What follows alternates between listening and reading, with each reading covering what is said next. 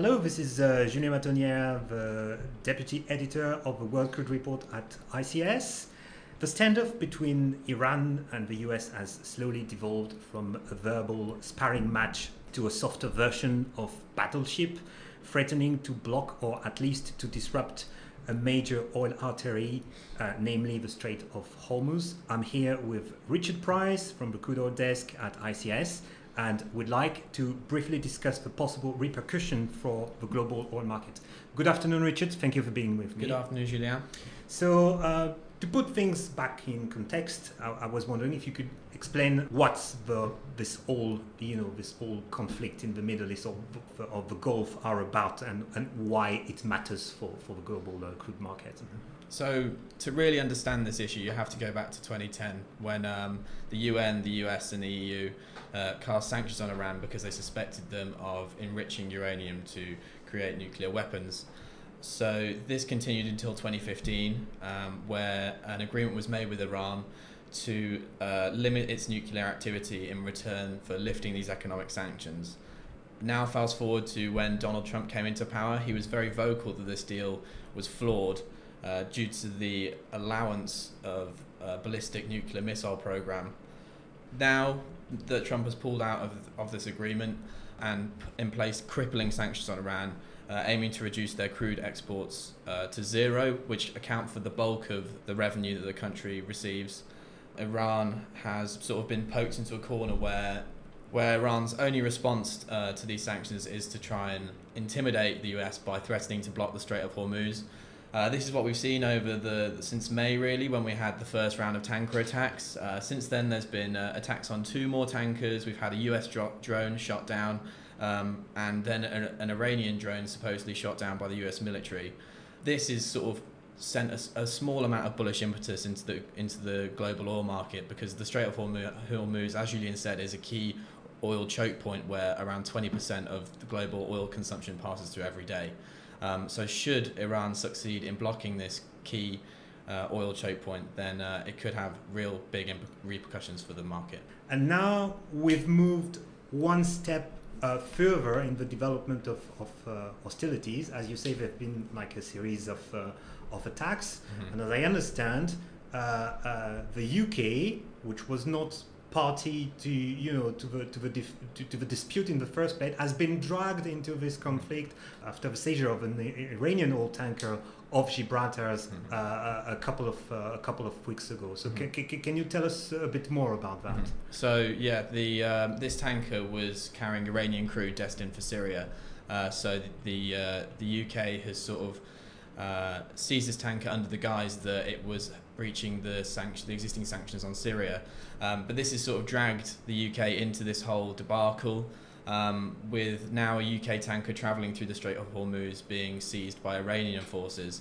So the, the, the, immediate consequence of that is that now the British Navy has been uh, detailed to escort ships through uh, the Strait of Hormuz. So that's that's that's a strategic sort of uh, crucial uh, transit point for, for crude oil, uh, a, noto- a, notorious one on the globe.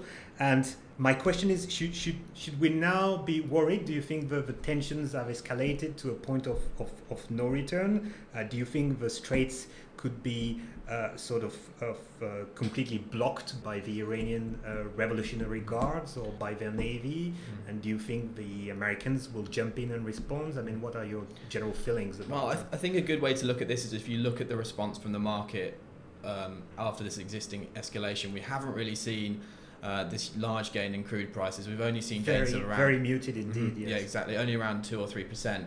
Um, I think that this is because investors genuinely don't think that it is possible to block the strait. Um, because we've got the uh, the US the Fifth Fleet on hand, which is got um, which is there to protect ships if, if things do escalate. The Iran doesn't really have the military force to uh, to block the straits. We can look back to history um, if we think back to the 80s um, during the tanker wars, uh, during the Iraq-Iran war. Um, this conflict saw around 240, 245 uh, tanker attacks in the strait, uh, of, which 50 were sunk. And this was because of the tensions that were going on between Iraq and Iran. But I don't think that, that this is possible to have uh, a similar level of escalation in today's conflict. And, and it's quite interesting to see that fundamental change in, in the crude oil markets uh, from those times in, in the 1980s because at the time we've heard analysts and, and market participants saying that the type of events happening just now in the Gulf might prompt an increase of Brent prices of maybe 20 or 30 dollars and Mhm. and indeed this time the market has, has barely responded you know any new attacks has been mostly shrugged and the, and the market is much more responsive on you know inventory stories Yeah. or, or you know um, new indicators new macroeconomic indicators of course investors are a bit wary they're just uh, wondering if there's an actual economic slowdown and Mhm. if there's an economic uh, slowdown then this might have uh, some consequence on uh, on the demand for crude oil so Mhm. maybe this relates to the fact the wider market is responding to Mm. this threat, uh, Iranian threats in the in the Gulf. Yeah, the- that is the- not so much. The market does seem more receptive to sort of this demand, these demand fears we're seeing. I mean, today with the latest round of PMI uh, data, sort of showing manufacturing sectors in Europe and the US weren't doing that well. Um, investors really seem to be responding to those with those selling pressures. Um, we've also got rallying US output. I mean, around 12 million barrels per day. That's absolutely enormous.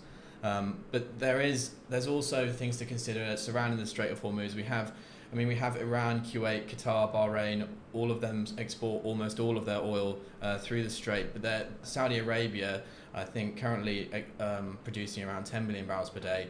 They have also got this large east-west pipeline, which has capacity of around 5 million barrels per day. So that's half of their production. Mhm. They they export around 8.5 million barrels per day. This pipeline has a capacity of 5 million barrels per day, and it's thought that this is going to be expanded to around 8 million barrels uh, in September. So that also gives potential for uh, Saudi to export via the, the Red Sea, which would also temper the impact of a potential blockage in the Strait of Hormuz. Well, thanks uh, very much for your insights, uh, Richard. Thank you for, uh, for getting into the nitty gritty details of, of the situation. Thank you for having me, Julien. And uh, that's all we have for you uh, today. If you want to learn more, please log on uh, icis.com and we'll have something new for you next week. Bye bye.